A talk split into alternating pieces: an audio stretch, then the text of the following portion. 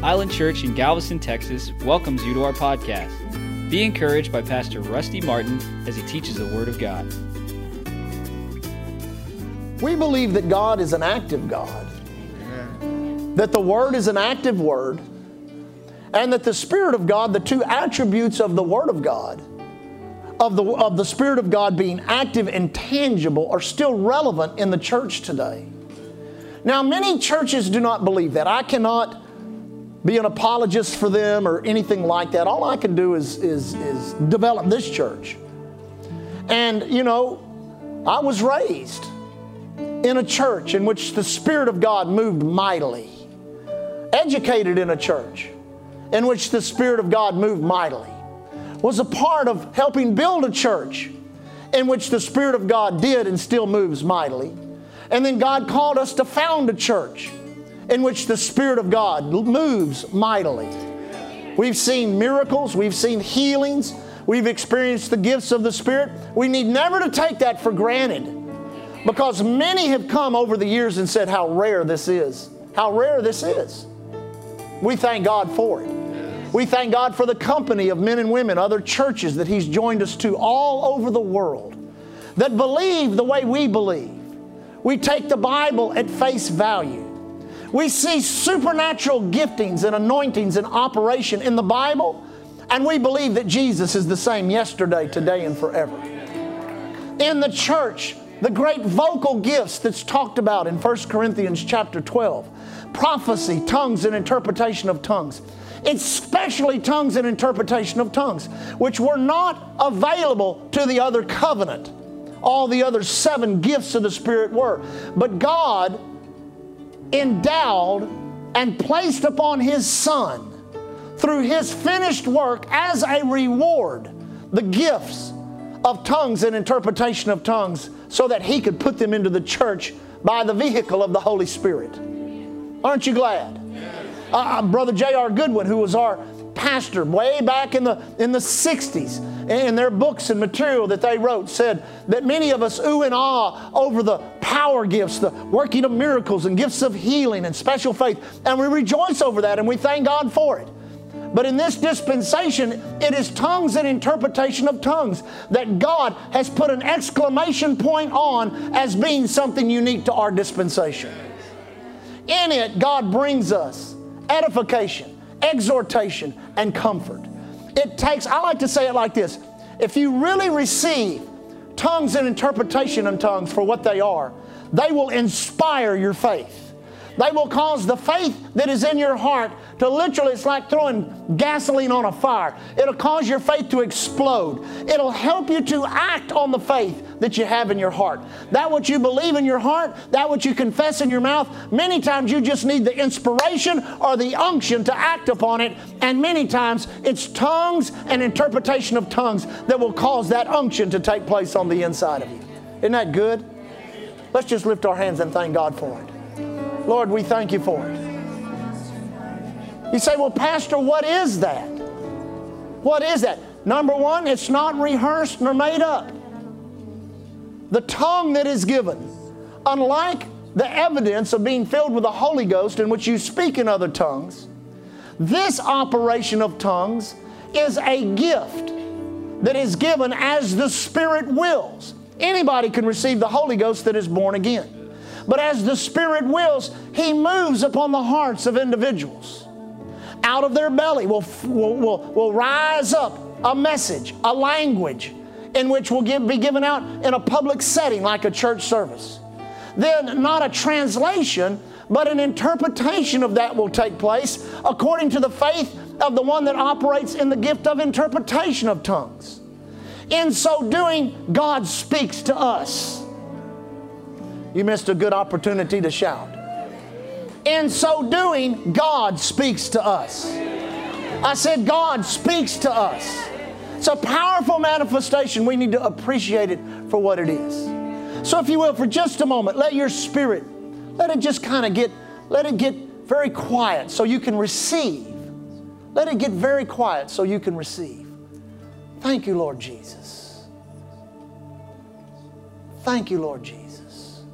Now, those in whom the Spirit of God is moving upon, I want you to raise your hand and be recognized right now so I can so I can see you. I just want to be able to see you. Praise God. I just want to see all those that have their hands up. How many people the Spirit of God is moving upon. Praise God. I'm gonna I'm gonna ask Dana. Dana, give that out if you will. Go ahead, just yield to the Spirit of God and give that out. Now, if you will listen to that which the Spirit of the Lord is saying unto you, that which has gone on in this house for the past 17 years, the supernatural, the miraculous, that which is of heaven, and that which you have cooperated with down here on earth, the battles that have been fought and won, the times in which discouragement came but did not find a place of habitation here the times in which strife and division would try and rise up did not find a place of habitation. Unity healed and brought that which God desired into the house. The foundation has been laid. That which in the Spirit needed to be done in this city has been done. Sure, there's been other cities and other places where it's taken a shorter time but there's not been the depth of iniquity, sin, and activity of the adversary in other places as it has been here. But truly, your breakthroughs have been achieved. And that which I desire for you to possess and have is now in your hand. That which belongs to you as a people and that which belongs to you personally. Grasp with your faith and pull into your life. The season of harvest is upon you that which I desire to do with you, in you, and through you now comes to pass. Don't let go. Don't quit. Don't give up. Due season is yours. It's time to bring forth that which you've labored, labored so many years for, so that the reward of God will be in this house. Rejoice and be glad. A new season of blessing and increases upon you. And if you will look with an eye of faith to see and listen with an ear of faith to hear, you will see it's not just the accumulation of that which you're believing for, but there are new things in the Spirit. There's the expansion of the dream. There is the world that lies at your doorstep, the missions work, the crusades, those that you are connected to that I am using you to help meet their need. I'll bring it all to the house. It'll be yours to distribute to the nations of the world. And millions will come into the kingdom because of your obedience.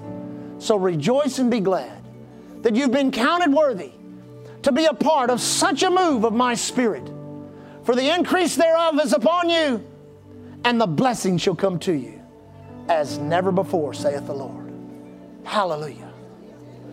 Woo, lift your hand now. Just lift your hands and worship God. We worship you. We worship you. We thank you, Father. We thank you, Lord God. Now put your hands down. Now, again, those that the Spirit of God is moving upon, raise your hand if you've got a message in tongues. Let me see your hand. Praise God. Sister Pat, give that out.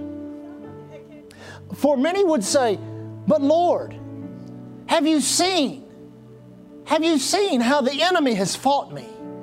How you have you seen how he has come up against me? Have you seen what he's bringing me through? What he's dragging me into? The Lord says, I see. I see.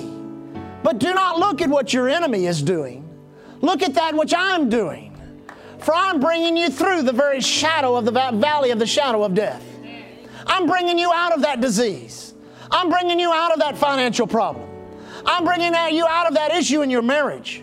I'm bringing you out of all of that. So rejoice today, for I have seen your fight of faith, and I have seen your stand in that which you have done, and your words that you have spoken, and how you've stood and not given up. It is time for me to speedily vindicate and reward you. It is time for the breakthrough to happen. So allow your praise to be loud. Allow your joy to be full. and you shall see that the victory is yours. And even though your enemy has come, and even though the problem has risen up, it has come to pass. And now the passing time is upon you. Hallelujah! Hallelujah! Glory to God! Glory to God! Thank you, Lord Jesus. Woo! Glory to God. Glory to God. Hallelujah. Now, one more. One more. Lift your hands again if the Spirit of God is stirring upon you again. Brother Ben, you give that out. For now there's a tenderness, in my heart towards you. And I'm calling unto you as my child and as my children to come closer. Come closer. Come closer. Draw nigh to my heart. Draw near unto me. For the days ahead on this earth are precarious. The days ahead are dangerous. But I want to gather you unto my heart and give you protection and give you provision and give you that which you need to go through the trying times that are ahead. For it's not the trying times of the church. It's not the trying times of God's people. It's the trying times of this world and this system and all that is going on in the wickedness of this world. But I will cocoon you and bring you in and hold you tight to my bosom. And you shall feel my heartbeat. And you shall know that I'm with you always. And no matter what rises up and no matter what comes upon the earth, you will know I'm in the hands of my Father. I'm in the hands of the God that loves me. I'm in a place where I need to be. And all your joy shall be full, and your happiness shall be great. And those around you shall wonder, what is it? What is it? What is it that you know? What is it that you see? What is it that you hear? And it will be your door that will open to introduce them to a loving Father and a gracious Savior that died and rose from the dead for them. Hallelujah. Woo! Glory to God. Worship you, Father. We worship you, Lord. We worship you, Father. Hallelujah. My, my, my, my, my. Thank you, Jesus. Now, according to Scripture, that's how the Spirit of God operates. It says in 1 Corinthians chapter 14, in speaking of tongues and interpretation of tongues and the operation of the church, it says, Let those messages be given by two or three and let one interpret. And in perfect coordination, and submission to the Word of God. We've seen that this morning. I think we ought to appreciate it and lift our hands and thank God for it. We thank you for it, Father. We thank you for it, Lord. And Father, we receive those as words from heaven, not rehearsed, not thought up in the minds of men, but imparted from heaven itself. We receive it with thanksgiving. And we thank you that you've brought us to such a time of this as this. In Jesus' name. And everyone says, Amen. We're going to study the resurrection from the dead, the triumphal entry, as much as we can without getting carried away. Because I get carried away by this stuff. This is, this is what I this is this is this is what I like. I mean, I could I could talk to you. I could get in a conversation with you on several subjects, and you would find out that uh, you know I probably uh, think I know more than I really do. And, uh, uh, you know, we talked about duck hunting earlier. I could, I've been doing it for 43 years. I could talk about all kinds of stuff about that, about surfing, different things. But if you engage me in a conversation on redemption, it'd be hard to get me to shut up. You say, why is that? Because I'm telling you, I've lived in this for going on 35 years now, and it does not get old, it does not get small, it gets bigger and bigger and bigger. And the reality of a God that loves us so much that He came down in the form of man, died on the cross, took all of our sins, took all of our sickness, took everything wrong with us, and then He rose from the dead so that we might have everything that's right with Him uh, you just you can't wrap your mind around it. And he did it when we were so undeserving. Now, we've used some words in this study, and I'm going to rehearse the words that we've been using to you so that you'll understand a few more things as we continue to teach. And the words unique to the study of redemption are the words substitution, union, and identification. Everybody say that with me substitution, union, and identification. Understanding that that is unique to us, number one, not only through Jesus Christ, but also by Adam and the woman in the garden. Adam and the woman in the garden were our substitutes. Because they were our substitutes, when they got into sin, that brought us into sin because we are in union with them. Amen? That causes us all to identify with our first birth, being born onto the planet, being born into the human family. The substitution, the union, the identification causes us to identify with the fallen human world. But thank God when we got born again, that same principle of substitution, identification, and union also worked for us. Now we are no longer in union with Adam. We are in union with Christ. Jesus was our substitute, and now we are not identified spiritually with the human fallen race. We're identified with God's loved children, or the body of Christ, or the children of God. Oh, that, we could just go home right now and just shout all afternoon. Amen? So, when we begin to see these mighty truths in the death of the Lord Jesus Christ, in His crucifixion, He was your substitute. Also, you are in union with Him and identified with Him in His death. That means His death is your death. Remember a couple of weeks ago we talked about you can die to anything. You can die to an addiction. You can die to a spiritual mindset that's not of God. You can die to, to, to anything that is negative, anything harmful, or anything that's unique to you because of your first birth, because you've been given a death. Amen? I said, You've been given a death. The Apostle Paul writes, For the preaching of the cross is unto them that perish foolishness, but unto us it is the power of God. Thank God for the power of God that separates us from sin, from un- unrighteousness, from iniquity, from disease. Ought to get a better amen? From poverty and lack from addiction, from depression, from the world system, from all that's of the world, the flesh, and the devil. It delivers us from that. Thank God we've been delivered from the power of darkness and we've been translated into the kingdom of His dear Son. Amen. So, in your Bibles, if you will, I've got so many. I, started studying midweek last week, and after marking about 25 scriptures, I said, Well, you know, Lord, I just got Sunday morning, and and the Lord said, Well, just trust me. Amen. So I'm going to trust him. Go to John chapter 20. We'll start there. John chapter 20. Now, we studied that Jesus died on the cross. He gave up the ghost. He went into the region of the dam, the lowermost parts of the earth, the word Hades or hell. Everybody say hell. Now, people say, well, Pastor, I don't know if I agree with that. Well, he took our sin, our individual acts of sin. He took our iniquity, which was the motivation to sin. By his stripes we're healed. The chastisement of our peace was upon him, but he also took our punishment. Everybody say our punishment. Thank God he took our punishment. You say, why? Because if he didn't, you'd have to take it. Judgment, you say, well, you know, I'm afraid God's going to judge me. He's already done it.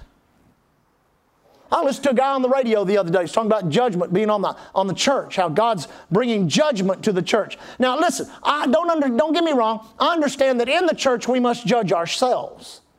Not only that, churches must judge themselves. But as far as God pouring out judgment on the church, that's not going to happen. You say, why not? Because He poured out judgment upon the body of Christ. Now, you say, well, Pastor, what about the rapture of the church? What about pre trib or post trib or mid trib, talking about having to go through the tribulation. Well, the tribulation is the judgment of God. I mean, recognize that. I mean, when you got the oceans turning into blood and you got wars and you got all this stuff and a third of the population of the earth dies and all this crazy stuff happens, that's the judgment of God upon this earth. He's not going to pour that out upon his body. He's already poured out upon the cross when Jesus suffered so much that when you looked upon his body on the cross, you couldn't tell he was a human being. That was the judgment of God upon the body of Christ. God will not judge his body a second time. Amen. Amen. Now, John chapter 20, verse 1 The first day of the week cometh Mary Magdalene, when it was yet dark, and seeth the sep- unto the sepulchre, and seeth the stone taken away from the sepulchre. Remember that stone? You say, what stone is that? That's the stone that the Sanhedrin demanded the Roman government put over the tomb of Jesus. They demanded a group of soldiers, a company of soldiers, and they demanded a stone be rolled over the tomb of Joseph of Arimathea where Jesus' body was put in. They demanded a seal put on that stone and the Roman government seal being put in that wax. They literally poured wax around that stone and where it ran down upon the stone, they took a seal and they sealed it, and that seal meant anybody breaking this seal has to deal with the most powerful government on this nation. I mean, powerful, most powerful nation on this earth. Amen? Guess what? The seal got broke. And nobody did anything. Amen? You say, what does that mean? That means something more powerful than the most powerful government on the earth at that time broke that seal and rolled away that stone. And Mary was a witness to it. She came down and saw that stone rolled away. Isn't that great? Now go to Revelation. Go to Revelation real quick. I like this scripture. Go to Revelation chapter 1.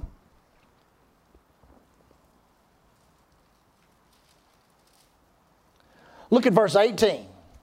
Now, this is, I like this. In my Bible, these are the red letters. Everybody say red letters. I like red letters. This is Jesus. I am he that liveth.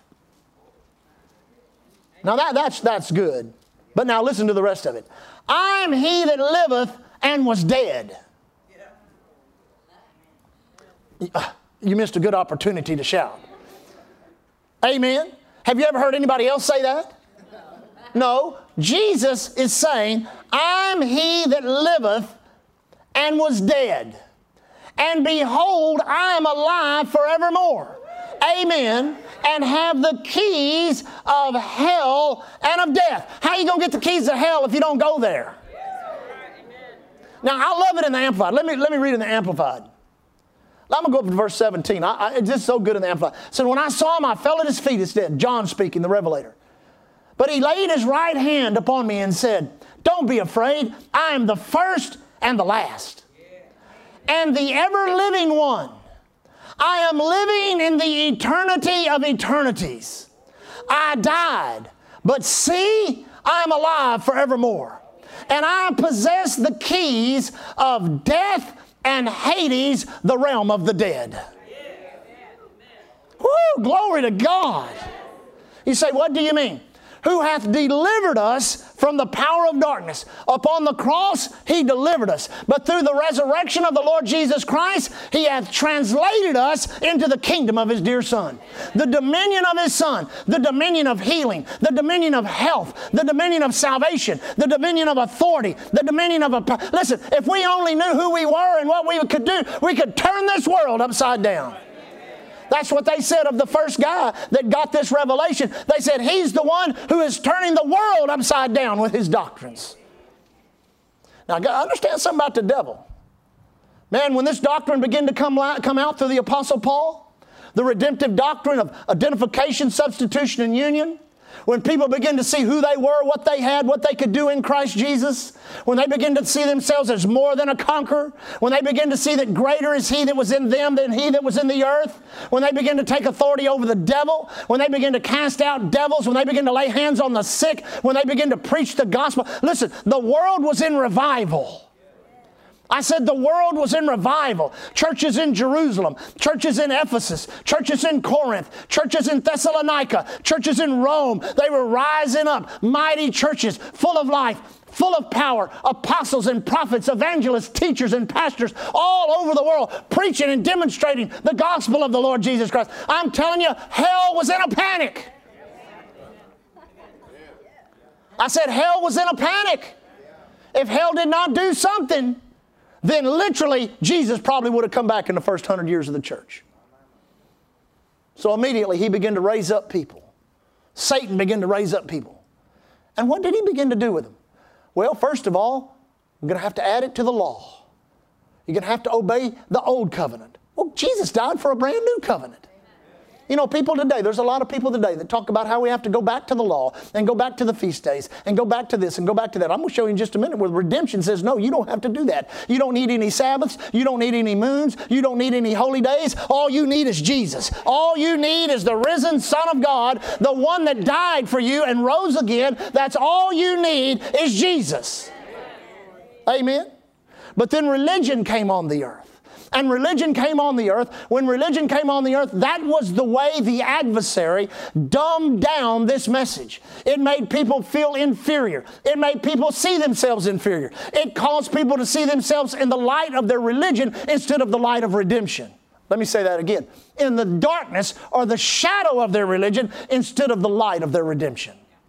But thank God, he kept visiting. He kept looking for people. He kept searching for people. He found people in the 1600s, in the 1700s, the 1800s. Thank God in 1900 he found William Seymour, a one eyed black man. I like what one preacher said a one eyed black man saw more with one eye than anybody's ever seen with two.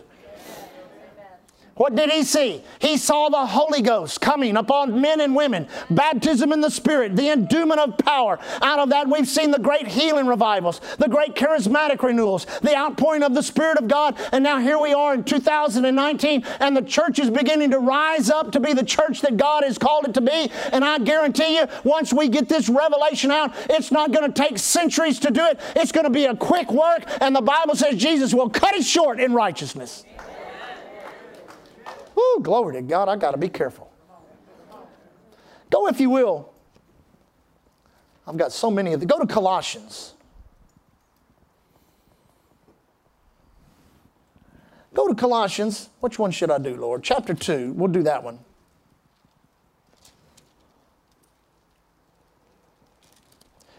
Oh, man. You almost have to read the whole chapter. Here we go identification, substitution, union. Verse 12, chapter 2, Colossians. Buried with him by buried with him in baptism. That's baptism into the body of Christ, salvation. Wherein also you are risen with him through the faith of the operation of God who raised him from the dead. And you being dead in your sins and the uncircumcision of your flesh, hath he quickened or made alive together with him, having forgiven all trespasses Everybody lift your hands right now and receive the forgiveness of all your trespasses. Every sin you've ever committed, everything you've ever done contrary to the Word of God, every lie you ever told, everything you ever stole, everything you ever did that was not right and a sin, you must know He has forgiven you. He has forgiven you. He has washed you. He has cleansed you. You are the righteousness of God in Christ Jesus. Act like it. I said, act like it.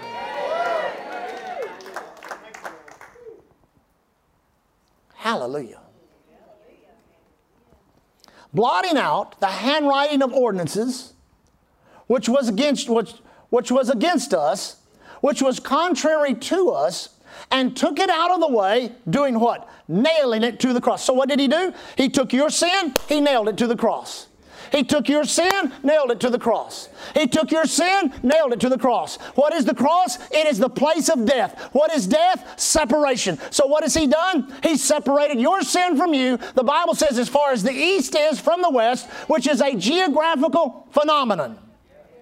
So, what do you mean by that? You can go north till you go over the pole and start going south, but you can't go east till you start going west. Explain that to me. You can't do it because it's supernatural, it's divine. God put it into creation not for man to figure out, but as a measure of how far your sins are removed from you. You say, How, is how far is that? So far you cannot measure it.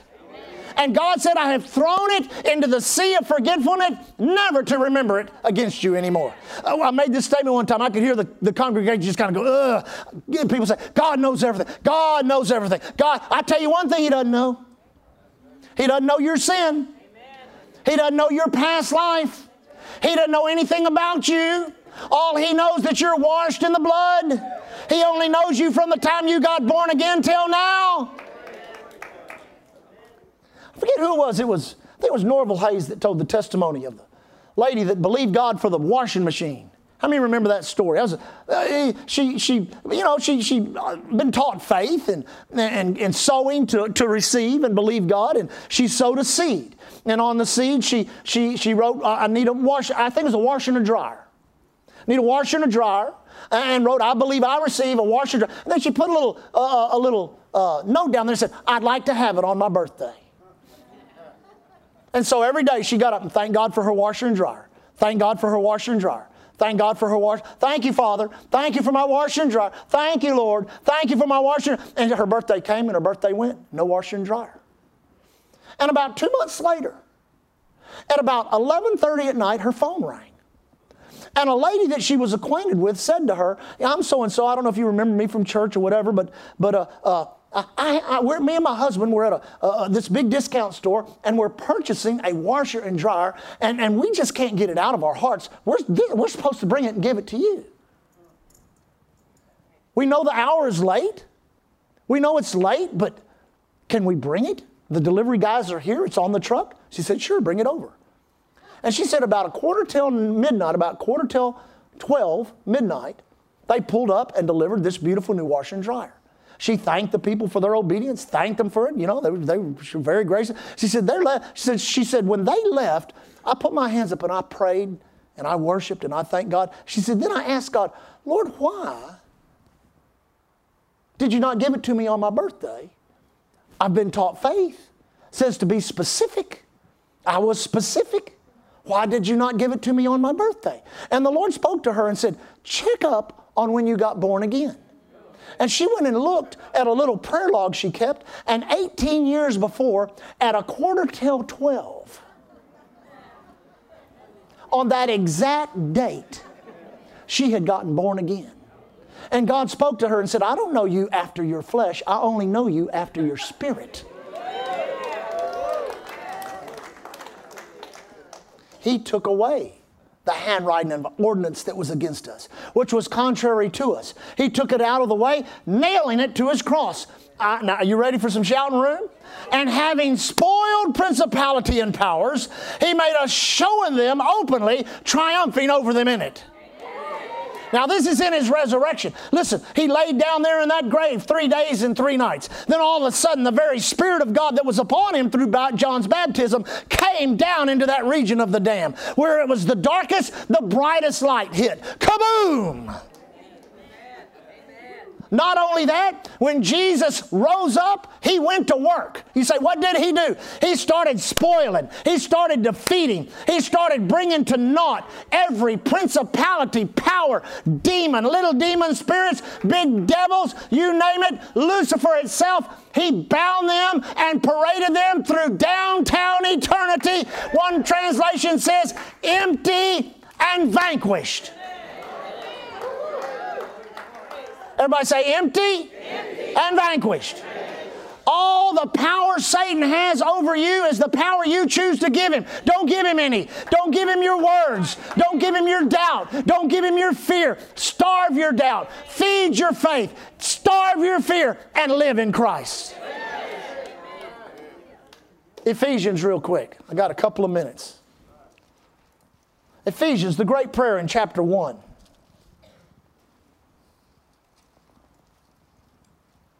Well, I'll just read, start it from the beginning. It's that the verse 17, chapter 1, verse 17 of Ephesians. That the God of our Lord Jesus Christ, the Father of glory, may give unto you the spirit of wisdom and revelation in the knowledge of Him, that the eyes of your understanding being enlightened, you may know what is the hope of your calling, what is the riches of the glory of, the, of His inheritance in the saints. Now, notice this, these next two verses, very important. And what is the exceeding greatness of His power? Now, listen to that what is the exceeding greatness of his. Now, listen, how can anybody read that in the Bible and say that God doesn't have any power today? That God doesn't do miracles, that God doesn't heal the sick, that God doesn't bless people financially, that God doesn't deliver the drug addict, that God doesn't deliver the person that's oppressed with depression, that God does not have. How can we say that when in just one scripture he says, And what is the exceeding greatness of his power? Now, notice the next phrase toward usward who believe. Now, the way some people preach it, it should read like this And what is the exceeding greatness of his power, which stopped operating when the last apostle died? But that's not what it says. It says, What is the exceeding greatness of his power to who? Usward. How many uswards do we have in here? How many uswards do we have in here? Mm. I got to be careful. I don't go picking on the denominations if I'm not careful. Usward who believe, according to the working of his mighty power. Now listen to this. Which he wrought in Christ when he raised him from the dead. Now, I, listen, I got to get down here for this one because if I don't, I'll, I'll, I'll tell you this stuff. It, this stuff eats on me every day. Say, what do you mean eats on you? It eats on my doubt. It eats on my fear. It eats on everything that's wrong with me. It eats it away. Amen. What is the exceeding greatness of his power toward usward who believe, according to the working of his mighty power, which he wrought. That word wrought is the word demonstrated in Christ. Now, here's what we've done over the years. And don't get me wrong, y'all have heard me preach, many of you for years. I love to preach out of the Gospels. I love the woman with the issue of blood. I love blind Bartimaeus. I love John chapter 5, the miracle. I love all of that. But listen, a woman being healed from a 12 year issue of blood, that is a demonstration of the power of God. A sick man, 38 years by a miracle pool, being healed by the word of Jesus, that is a demonstration of the power of God uh, blind Bartimaeus crying out, Jesus, son of David, have mercy on me. That is a demonstration of the power of God. But God wants us to know that the demonstration, not, not a demonstration, but the demonstration. You say, what do you mean? I mean the demonstration that sits on the top of every demonstration that's ever been demonstrated. Did you get that one? The demonstration that sits on the top of everything that has been demonstrated. You say, what was that? That's when God raised Jesus from the dead. You say, what do you mean? Think about the weight. Think about the weight. The weight of your sin, the weight of my sin, the weight of our sin, the weight of every disease, the weight of every sickness, the weight of every depression, the weight of every addiction, the weight of everything wrong with humanity, weighing down Jesus down in the bowels of hell, taken by the devil, taken by demon powers, hell down there in that region of the dam. Then all of a sudden, God demonstrated his power, boom, and raised him from the dead. And out he came from that tomb. I'm the first, I'm the last, I'm the risen. And God says that is the demonstration of my power toward who? Not toward the angels, not toward the universe and all the societies out there, not toward the Old Testament saints, but toward usward who believe. You want to see the power of God? See God raising Jesus from the dead. You talk about nothing being impossible. You talk about no problem being too big no sickness, no disease, no infirmity, no financial lack, no problem whatsoever. God rose His Son Jesus from the dead as a demonstration toward usward who believe, according to the working of His mighty power. Amen. Well, I got to give you one more. Ephesians chapter 2. Since we're in Ephesians, I'll go to that one. Everybody saying you. you. Chapter 2, verse 1 hath he quickened, who were dead in trespasses and sins, where in times past you walked according to the course of this world, according to the prince of the power of the air, the spirit that now worketh in the children of disobedience, among whom we also had our conversation in times past, the lust of the flesh, fulfilling the desires of the flesh and of the mind, and were by nature children of wrath, even as others. I like these next two words but God. But God, who is rich in mercy, for his great love, wherein he loved us, even when we were dead in sins, hath quickened us together with Christ. By grace you are saved. Remember our words? Substitution, identification, union. He's our substitute. Here is our identification. You say, what do you mean? Because we're in union with Him, we are now identified with Him, which means in the spirit realm, you're seen as Christ is seen. Now, people would say, now come on, that's the deepest heresy I've ever heard in my life. I can't believe somebody would stand in a pulpit in America and get up and say that some common Christian is seen in the spirit realm just as Jesus. Well, I didn't say it. I didn't say it.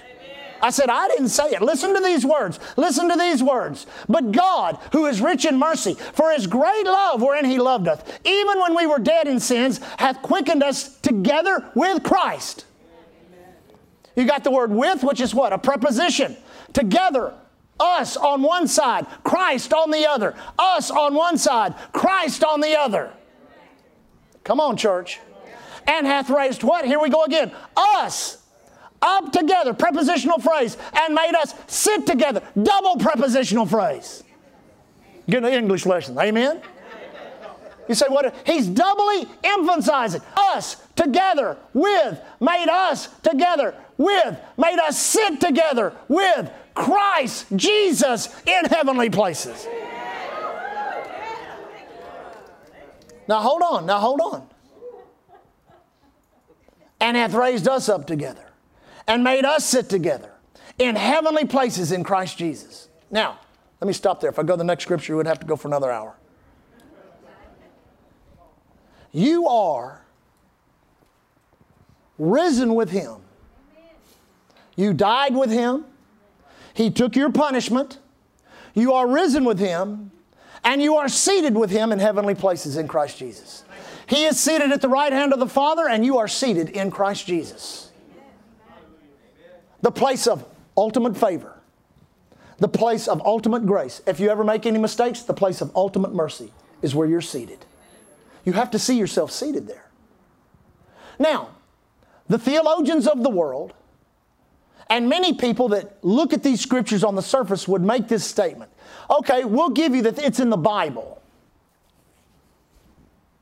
I mean, it's, it's there in your King James, you go to other translations, it's there. It's a, we'll give you that it's in the Bible. Amen. But these truths in the Word of God, the experiential side of that is not relevant to us as believers on the earth. Because the experiential side of that would just be too glorious.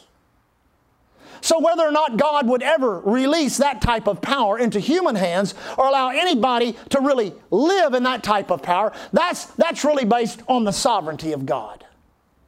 So, it's legally yours. It's legally yours, Bo. It's legally yours. It's legally, but eh, whether you're ever to experience that or not, that's left up to God's sovereignty. Well, I'm just not that smart.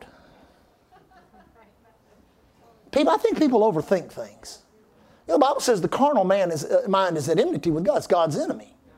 So, so I kind of figure if something's legally mine, you give me something legally. You give me something legally. I always, I always, because we're in Galveston, I go other places, they don't relate to it. But in Galveston, we can all relate to a nice boat. Boats have gone up. I don't know if you've noticed that. They're a lot more expensive than they used to be. I mean, a really nice Pathfinder bay boat with a, you know, a Yamaha 300 on it with all the bells. It's going to cost you up close to 100 grand. Amen? So say you love me so much, you're going to buy me one. If you need the details, I'll give them to you. Amen. And so what you do is you have to go find, first of all, you have to find somebody that sells it. You go down to a dealership. They put that package, they call it a package. They put it together. They put the boat on a trailer, they mount the motor, they put on the jack plate, they put the uh, two uh, power poles, they put on the, all the fishermen know what I'm talking about. They put on, they put on, they put on the trolling motor, they have the live bait well, they put on the, li- everything you need, amen? All, everything you need. They put it all on there. Then they wrap it all up in a package, they give you a price. You take out your checkbook, you write the check. $102,650.26. You give it to them. Now you are an owner of that boat.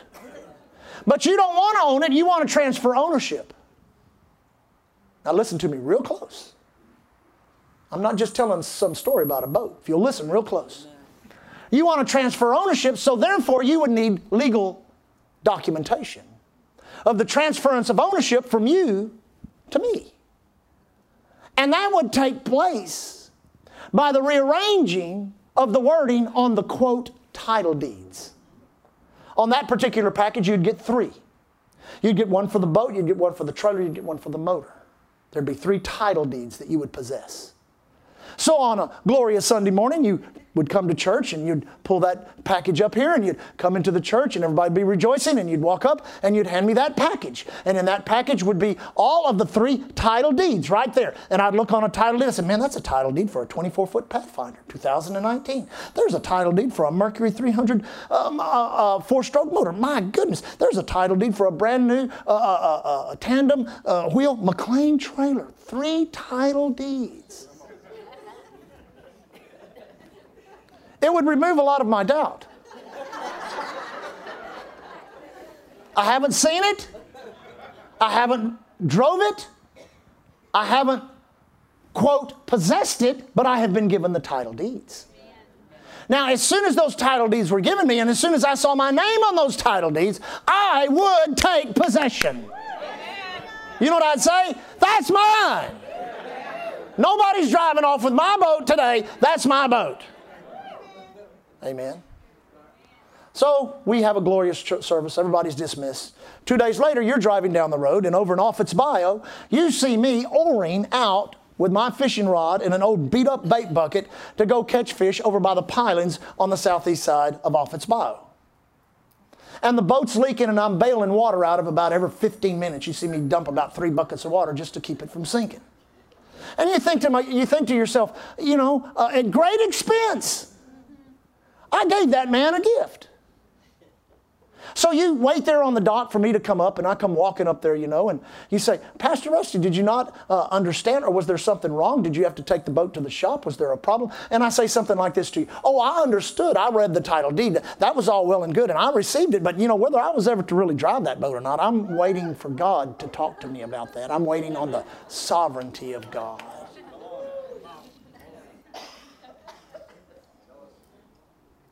Ha, ha, ha. Amen. Not me, buddy. You give me those three title deeds. Y'all gonna have someone else preaching next Sunday because I'm gonna be down in Baffin Bay wade fishing for trophy speckled trout in my new Pathfinder. You say, what gives you the right to do that? It's mine. And the Bible says in Hebrews chapter 11, Amplified Translation, that faith is what? The title deed to your healing, to your deliverance, to your breakthrough. And God is tired of His kids rowing around in leaky rowboats in the sea of life when He has provided a better vehicle. Come on, somebody ought to rejoice. He has provided a better vehicle and he fuels it with the Holy Ghost. And he's built it out of his word. And it cost a whole lot more than $102,000, $649. It cost him everything and He wants you living in it. He wants you driving it. He wants you walking in it. He wants you proclaiming it outside of the four walls of the church. He wants you to be a living example of the power that raised Christ from the dead, that which was demonstrated to usward who believe according to the working of His mighty power. You're as raised as He's raised. You're as resurrected as He's resurrected and that same power, what good would it do for God to hold that power in heaven? What good would it do for God to hold it in a place where it is not needed? He is there. You say, what do you mean by that? We don't need, listen, we don't need everlasting life in heaven. There is no death. We don't need healing in heaven. There is no sickness. We don't need prosperity in heaven. There is no poverty. We need it down here on the earth, and we need people willing to embrace the title deed and to see the redemptive vehicle God has built with the word of His Son so that we can live the life God has called us to live. You say, Pastor, that's too good to be true. That's exactly what it is. It's too good to be true, but it is true. Hallelujah. Lift your hands and worship the Lord. Father, we worship you this morning. How can we thank you for what you've given us in Christ?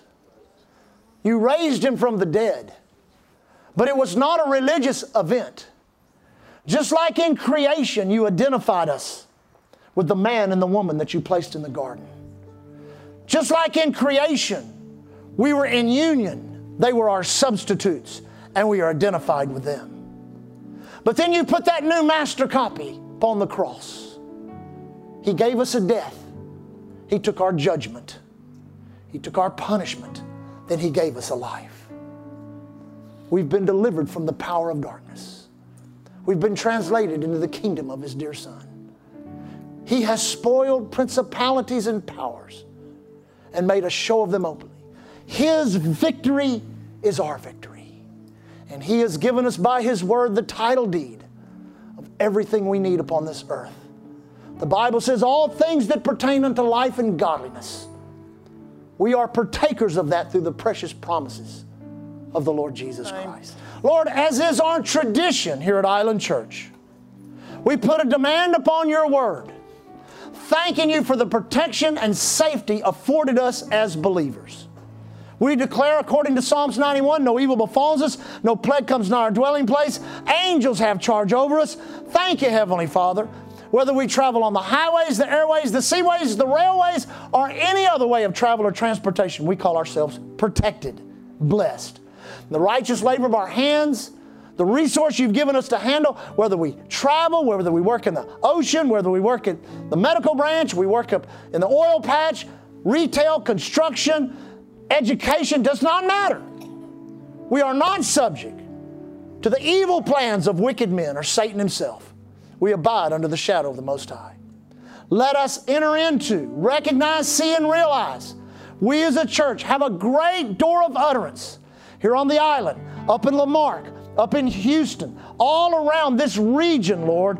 Thank you, Father. We're ministers of reconciliation, ministers of restoration, ministers of encouragement. We lay hands on the sick, we cast out devils. Freely we have been, freely we have received, freely we will give.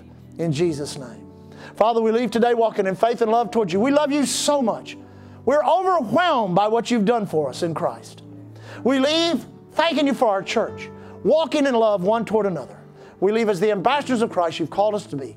Thanking you, Lord, here at Island Church. We're covered by the blood, empowered by the word, and anointed by the Holy Ghost. God.